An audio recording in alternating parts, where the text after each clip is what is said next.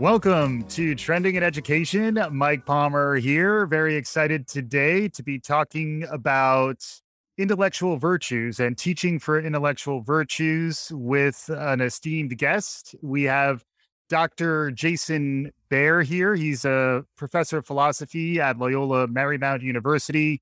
He's also the co founder of the Intellectual Virtues Academy of Long Beach, which is a charter school focused on developing intellectual virtues, among other things, opened in 2013.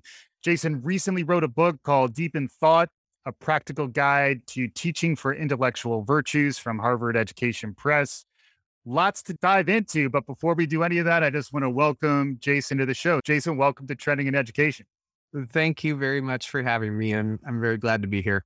Yeah, and uh, you've done some really interesting work here, and you've uh, worn different hats over the course of your career that have, in some ways, culminated in this book and a uh, really interesting story arc, I think, to what you put together professionally so far. We always like to begin the show by hearing, in our guest's own words, your origin story, what got you to this point in your professional life. Tell us a story, Jason. Catch us up on how you got to this point in your career by training and profession, I'm a philosopher. I work in an area called virtue epistemology. Epistemology is just the philosophical study of knowledge, and virtue epistemology would be an approach to that field that focuses on the character strengths of good knowers, thinkers, learners, inquirers. Mm-hmm. And those are intellectual virtues, qualities like curiosity, open mindedness, intellectual humility, intellectual courage. And from roughly 2000 to 2010, I was thinking, writing, teaching about intellectual virtues at a very high level, in, in, in, very much in abstraction from education or what was going on in the world.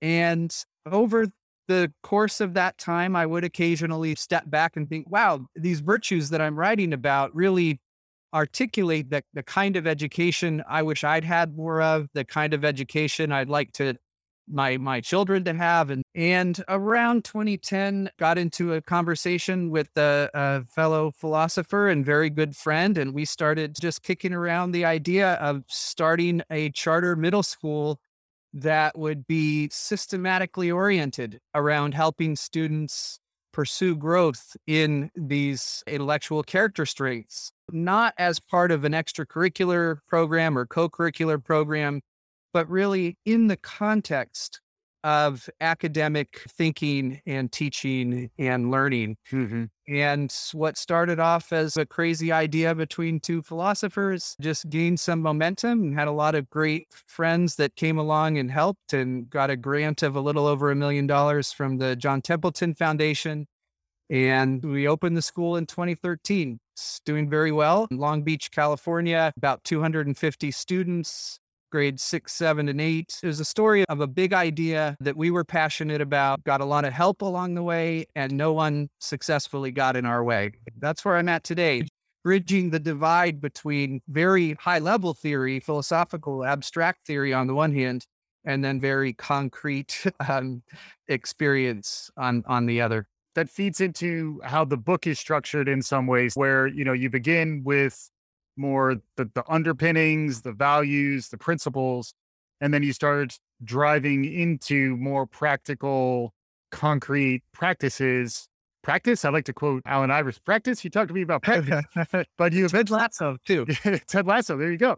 But you do get into both ends of things, which is good, really, from both perspectives. Because philosophy, as I understand it, always was struggling with that question of its pragmatic value. Like, how do you put philosophy into practice on the one hand? And then in many ways, it seems like education nowadays is struggling with mm. a lack of the higher level aspirations around developing these virtues, developing good learners, good thinkers throughout their life. In some ways, it becomes more focused on tests and demonstrating mastery and transmitting knowledge Mm-hmm. I thought there was an interesting tension between providing the real value that an educator would want to be able to walk away with real things to do in her classroom on the one hand, right. but then not jumping directly into that and actually trying to ground this in uh, a more consistent framework than maybe we traditionally see in really education generally, but education in K 12 specifically. Can you talk a little more about the first part of the book, which is the the the importance of setting some foundation, some philosophical underpinnings? There's great references to to John Dewey and Plato, Aristotle, Martin Luther King throughout the book, which I did really enjoy. But I'd, I'd love to hear what got you to that place of setting it up the way that you did. Sure, I, and that really uh, speaks to a, a, large part of why I wrote the book and why I got involved in in some of the work that you've mentioned. And it's this sense that for many of us who teach, there's the saying that those who can do and those who can't teach. That's not my experience. Hmm. The the people I know that teach do so be, because they had some experience or a few experiences uh, of education when they were young that that tapped into something in them mm-hmm. that that helped them see that learning and the pursuit of knowledge and understanding is a vital human experience mm-hmm. and can be energizing and life-giving Mm-hmm. And often that was an experience made possible by a particular teacher. But for many of us, I think we have these moments, and I certainly had the same kind of experience I can still remember very well an experience with with a teacher who just had a certain orientation towards the class and towards the subject matter. And at a certain point, I just said to myself, if I could do what he does in the classroom, that's what I would do. Mm-hmm. And so I think we start with, as teachers, we often start with these sort of very big, passionate visions of what's possible in education.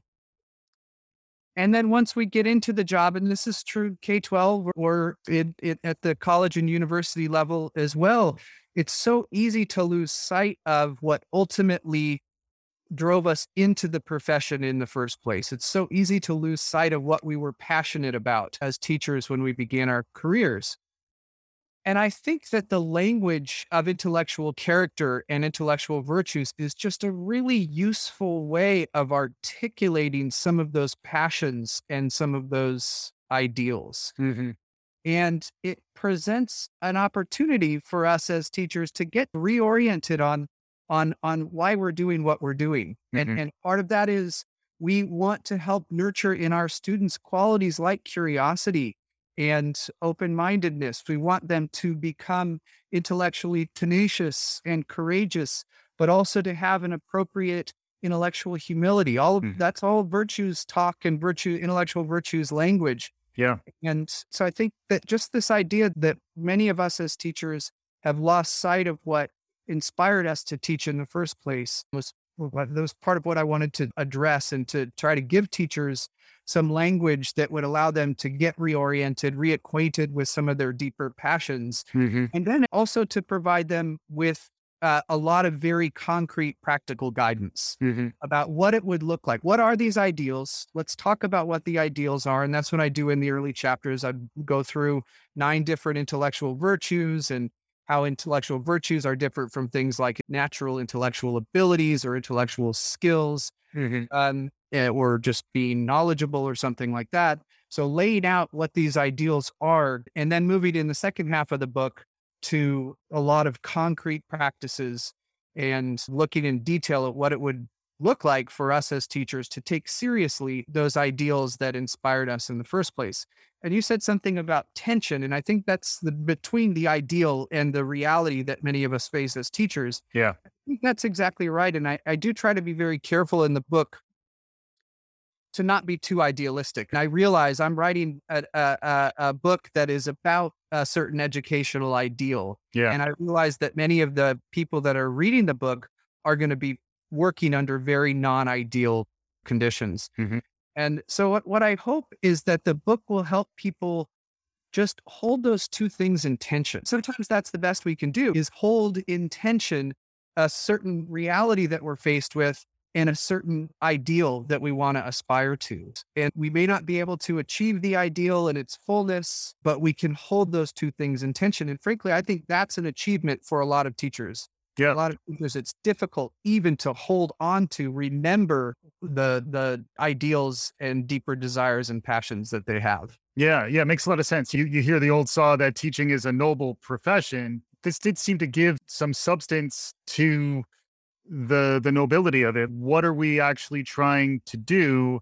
And I also liked how you were able to maybe poke some holes in some of the prevailing thinking around the purpose of education where is it really about knowledge transmission is it really about uh, skill development or job placement those are all elements of what we get through our educational experiences but frequently the conversation to my knowledge has not included as much the development of intellectual character, intellectual virtue. There's been more of a movement of late towards character education and social emotional learning. As my listeners like to know, I get social emotional, baby. This, you know what? But those macro trends are certainly reflected in the book. But what I found, I guess, heartening is that you connected to a much deeper and longer intellectual history than a recent emergent trend. Plato, Aristotle, throughout the the time that humans have been thinking about philosophy and thinking about purpose and and virtue, they have been talking about things that are relevant to educators.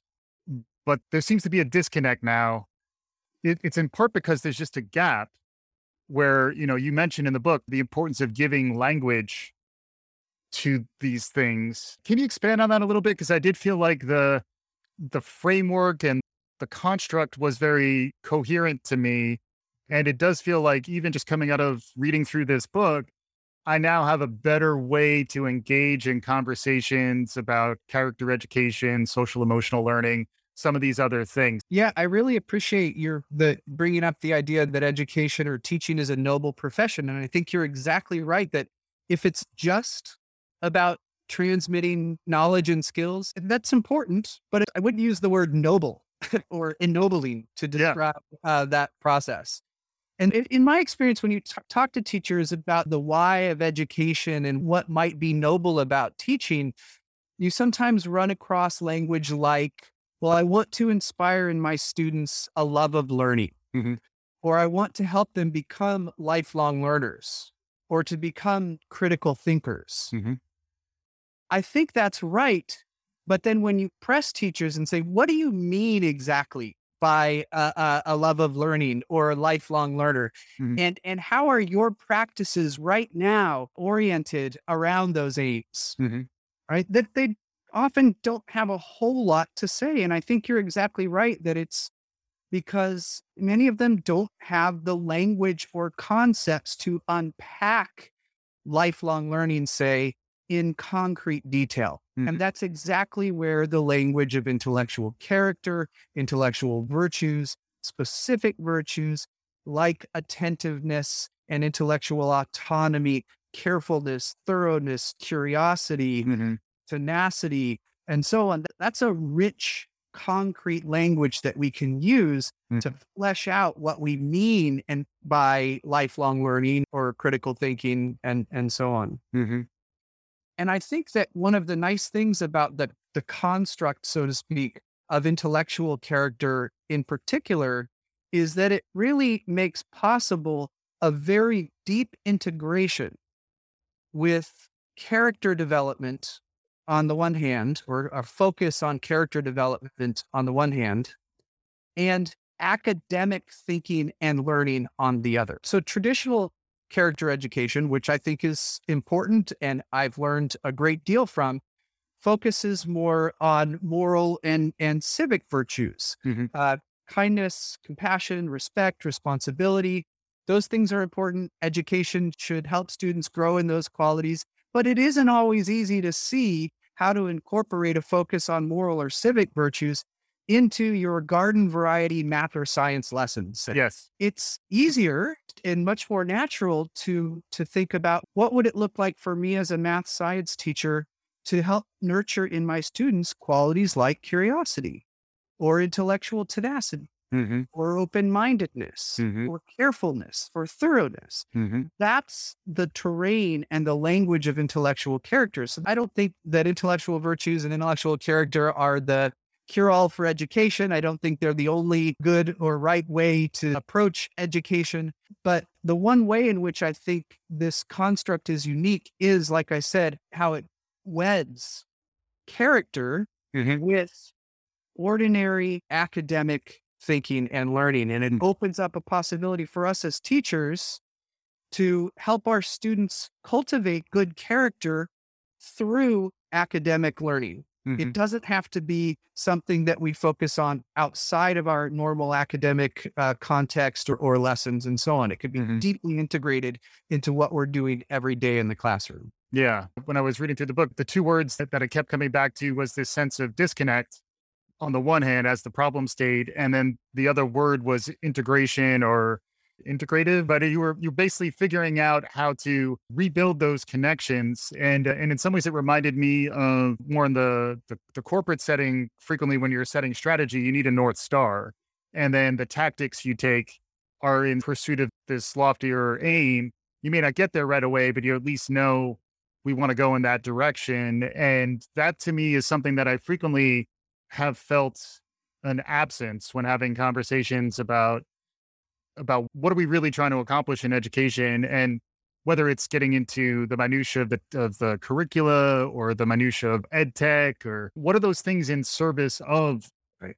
ultimately and that's why i really liked the approach that you took here i also liked the three p's that mm-hmm. you talk about and i'd love to also get maybe some context some of the applications through the iva oh, would be really interesting just to hear how you've not just been philosophical about this you've actually been putting it into practice and then iterating and observing throughout that process but can you talk about the the connection between the ideals and the virtues to the principles postures and practices that you outline in the book Yeah. So as you just suggested, the the the book is structured largely around the the principles, the postures, and the practices that align with trying to help our students pursue growth in and experience growth in, in intellectual virtues.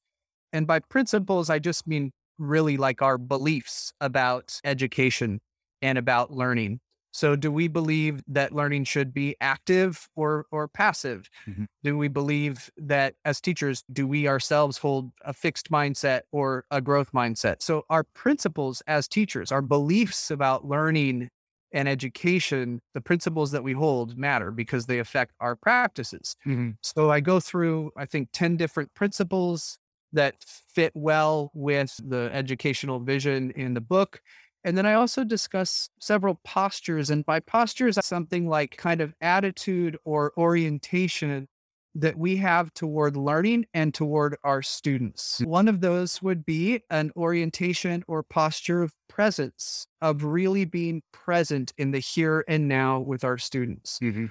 Also, of being genuinely open to where they're at and to what they have to offer on a given day. Yeah. So postures are orientations within us that can help us cultivate the right kind of relationship, the right kind of rapport, classroom ethos, or environment that then would be a kind of fertile soil for the practices that are geared toward helping our students um, make progress in these virtues. Mhm. So at least half of the book is spent developing these practices and fleshing out what they look like, what they have looked like in some of my own teaching. Mm. And then also a lot of it is drawing on my experience with the Intellectual Virtues Academy and what the teachers do there to honor this aim or ideal. Mhm.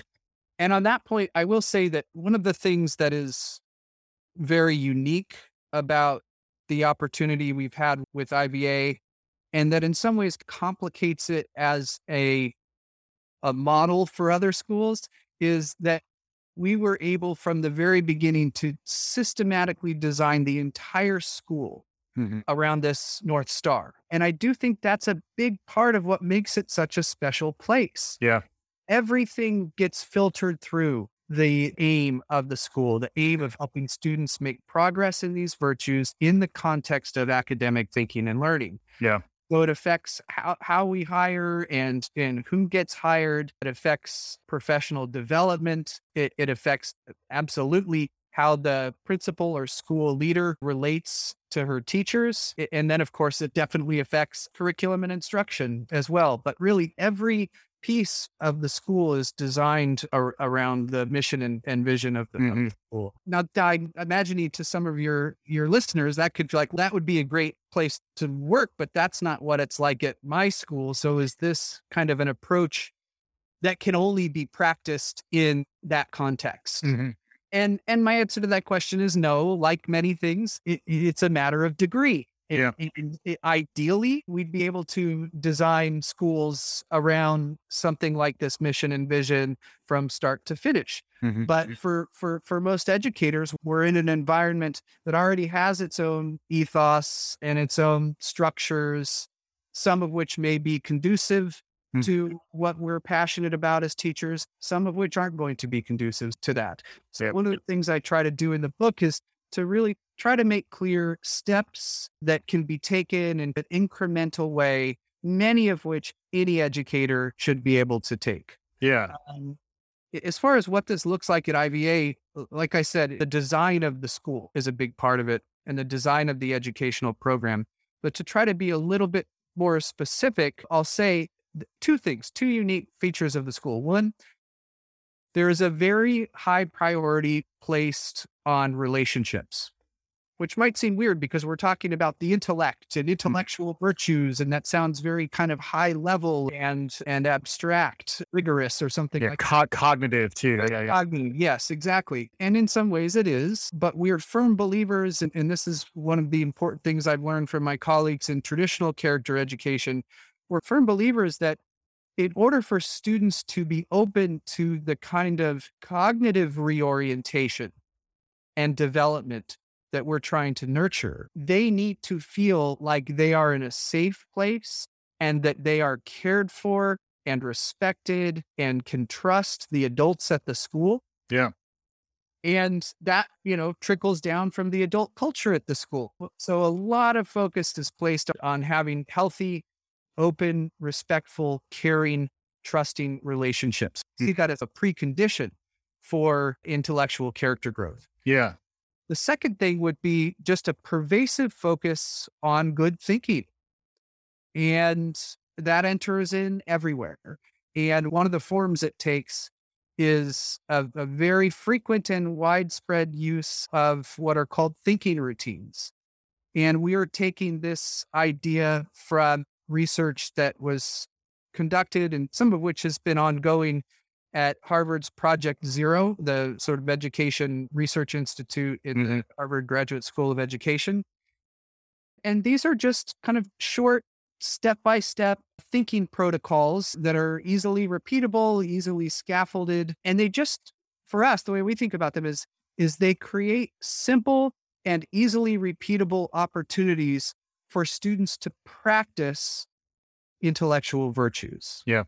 So one of the better known thinking routines is see, think, wonder. And it's a process of having students first make observations. Mm. there, there might they might be practicing carefulness, attentiveness, and then they proceed to then make sort of connections. What do they think about what they've seen? So they make observations and then they're asked, okay, what do you think about what you're seeing? And this can take a certain kind of intellectual autonomy and curiosity and so on. Mhm. And then what is this? wh- wh- What are these things? What you've seen, what you've thought, what do these things make you wonder? Mhm. And there again, curiosity, open mindedness, and so on come into play.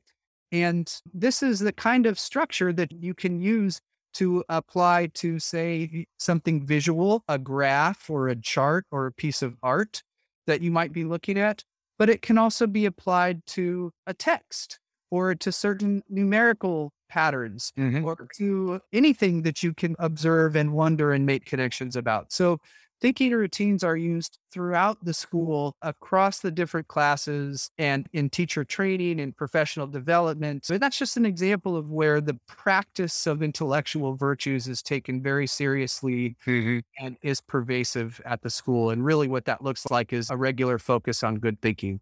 Yeah, it makes sense. It, it does make me think of the the old adage, culture eats strategy for lunch, where, you know, building a culture around this, which you've had the opportunity to do at IVA, is amazing. And I think the challenge is if you're in a culture that is not actually conducive to these practices, even if it is your North Star, there's some real challenges around that type of disconnect. But in some ways, maybe this is a wake up call, both if you're in that type of environment is there a way to find a, an environment that's more healthy and aligned with your goals and aspirations on the one hand? And then if you have influence, if you're further up the chain in a school district or in higher ed or in, in learning and development in an organization, can you begin to shape the culture so that part of what you are explicitly in pursuit of is this model of a student, model of a citizen, model of what a good human will be able to achieve. It also made me think about Friday Night Lights, clear eyes, full hearts, mm. can't lose. I like that you had the heart chakra getting some representation, even as you were talking about philosophy, because really throughout philosophy, there is a lot of recognition of the power of emotion, of how the passions are part of the, the conversation. And it's very much everyone I know who's really pursued education as their career ultimately does have that fire in the belly. They are bringing their their heart to the table, and in some ways, the connection that I saw you make in the book, which I thought was fantastic, was really trying to build that same emotional connection to learning and to education in your students. And then it applies regardless of whether they become an educator or not, whether they're teaching math or phys ed or, whatever. So good on you. You know, on the culture point, I think you're exactly right. And I want to give a plug to work by Ron Ritchhart, who's an associate at the at Project Zero. His work has been invaluable to us at the Intellectual Virtues Academy and in my own research. He he doesn't typically talk explicitly in terms of intellectual virtues, but he does talk about intellectual character. He has a 2002 book on intellectual character, and he talks about thinking dispositions. Hmm. And he's written works on thinking routines that are uh, outstanding. And then also has recently done work on cultures of thinking with precisely the idea that you mentioned in mind that, and there are cultures and there are cultures, right? And there's a school culture and Mhm. that's important, but Mhm. most individual educators don't have a whole lot of control over that. Right. But there are also cultures of, eh, within our own classrooms. And he talks a lot about and really unpacks and makes very practical the idea of building cultures of thinking Hmm. in our classrooms. Mhm. And I think that just fits beautifully with a focus on nurturing intellectual virtues. Mhm. Then as well, the, the point about mind and heart, I don't I that that's just exactly right. Intellectual character exists precisely at the intersection or overlap of character, which involves emotion Mhm. and and feeling and attitude.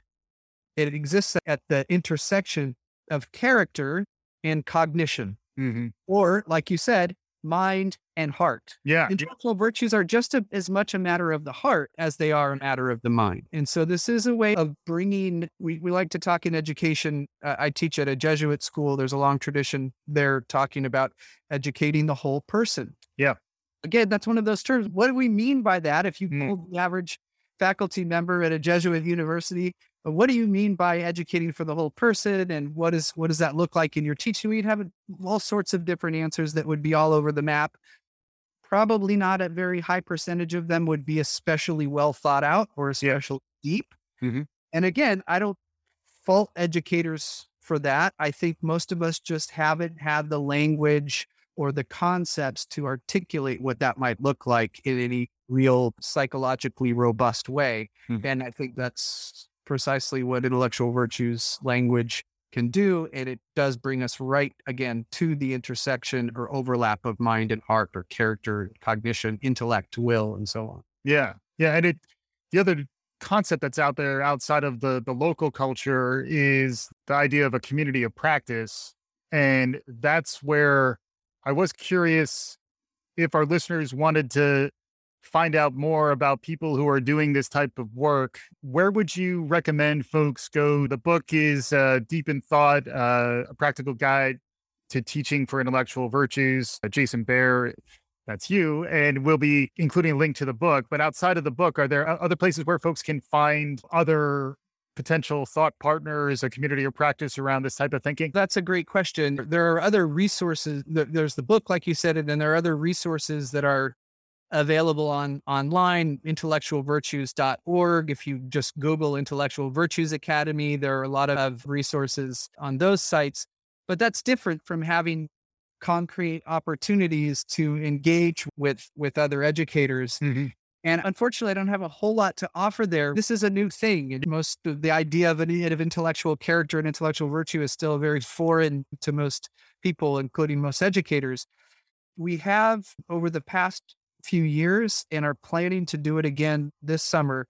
We have with with um, the help of funding from the Templeton Foundation, we've put on what we've called intellectual virtues institutes mm. at IVA. Mm-hmm.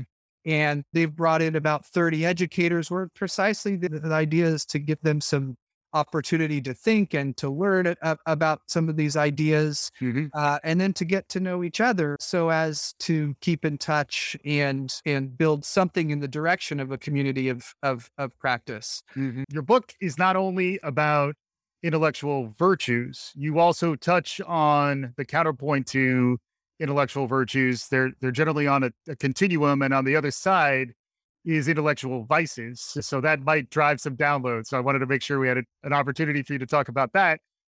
We're in a world where there is a narrative out there that some of the lazier, less virtuous components of your intellectual character may ultimately result in some at least short term wins. That is the context that uh, I think a lot of this is being set within.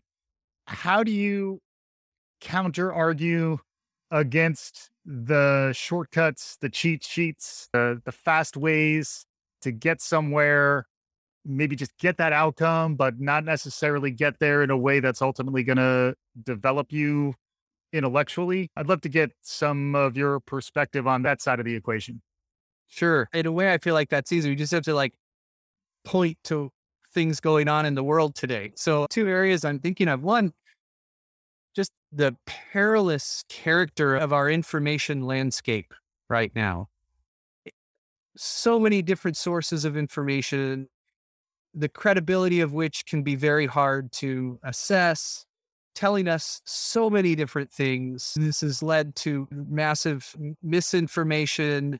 And I think they're like, what do we need more of? And this isn't a cure all by any means. There's there are systemic solutions that need to happen as as well. But at an individual level, we need carefulness, we need thoroughness, we need the ability to think for ourselves, we need autonomy, we need humility. We we absolutely need humility. And I'll get to that in just a minute. Again, the really unfortunate, confusing, disheartening nature of our information landscape is it, it, it it's the fruits of intellectual vices. Mm-hmm.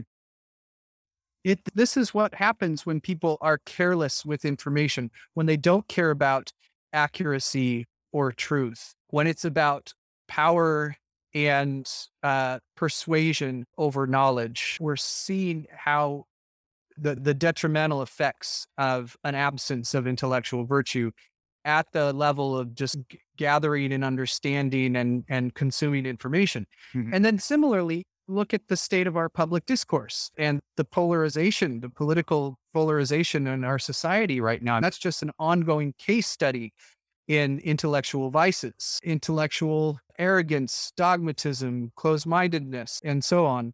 And and so what do we need? In in many contexts, we need to do a better job of listening to each other. Mm-hmm. We need to not caricature or vilify people who disagree with us. That's not to say we can't maintain the courage of our convictions. We can do that. Intellectual courage is entirely consistent with open mindedness and intellectual humility, but we need more of those. We need more of those qualities in our in our public life. And if you w- want to know why, again, just look at how things are right now and, and look at the role, how intellectual vices are defining a lot of our political and civic landscape. Yeah. Yeah. And then you're teaching middle schoolers, although these lessons apply throughout the life, in some ways, they're really to cultivate that lifelong love of learning. I'm a little curious why you chose middle school. Sure. It was a variety of factors, but certainly we saw that as a really critical developmental window where students are starting to push off from their parents. Find their identities in other sources and viewed this as a great opportunity to help shape their identities shape their character in a way that w- would have lasting impact. And I think ideally it would be K through 12. Yeah. I should also mention uh, I, I, I I've been less involved with this and can't take any serious credit for it, but in 2016, I believe, an IVA high school opened up ah. um, as well. That was an outgrowth of the middle school. They're on different campuses. Their populations are are to some extent overlapping, but not entirely. But at any rate, yes, I think ideally it would be a K through 12. Yeah, that makes sense. And then I would recommend the book not just to folks focused on K 12. I do think it has applications really. I was thinking about it as someone who has conversations on the regular and how do I prepare in a way and engage in conversations that are are really ennobling even of myself aspirational in terms of of who I could be and then how that translates into what we all can do as educators who are impacting folks. Wonderful conversation Jason. As we're getting closer to conclusion any way to start to tie this together for listeners if they wanted to to get some takeaways from the conversation any ways in which you might be able to synthesize or drive some of this home? I think i'll just end with a couple questions for your listeners. What are you most passionate about as an educator? Why did you get into education in the first place what do you most deeply desire for your students at the end of the day? And then to what extent are those desires and passions and ideals, to what extent do they inform and regulate you, what, the way that you teach and, and who you are and how you are as a teacher on a day to day basis? Mm-hmm. And if you feel like, ooh, there's some tension there and I don't know how to answer that question. I'm not sure those two things are especially well integrated in who I am or in my ed- educational practices. Then I might recommend uh, taking a look at the book, uh, Deep in Thought. Um, yes. But of course, again, there are other ways to to make those connections and pursue those interests. Yeah, and and in some ways, you're a model for folks. You talk about modeling in there too. You have been able to connect the somewhat abstract stuff to something that is practical and uh, and I think that's something that we're always striving for uh, when we're having conversations on this show. Jason Baehr, a professor of philosophy at Loyola Marymount University, he's also the co-founder of the Intellectual Virtues Academy and the author of Deep in Thought: A Practical Guide to Teaching Intellectual Virtues. Jason, I really enjoyed the conversation. Thank you so much for joining us. I really enjoyed it too. Thank thank you very much. And for our listeners, hopefully you enjoyed as well. If you did, write us a review, tell a friend, share it through the social media platform of your choice. Hopefully, we're moving uh, the needle in the right direction, and you'll be back again soon. This is Trending in Education.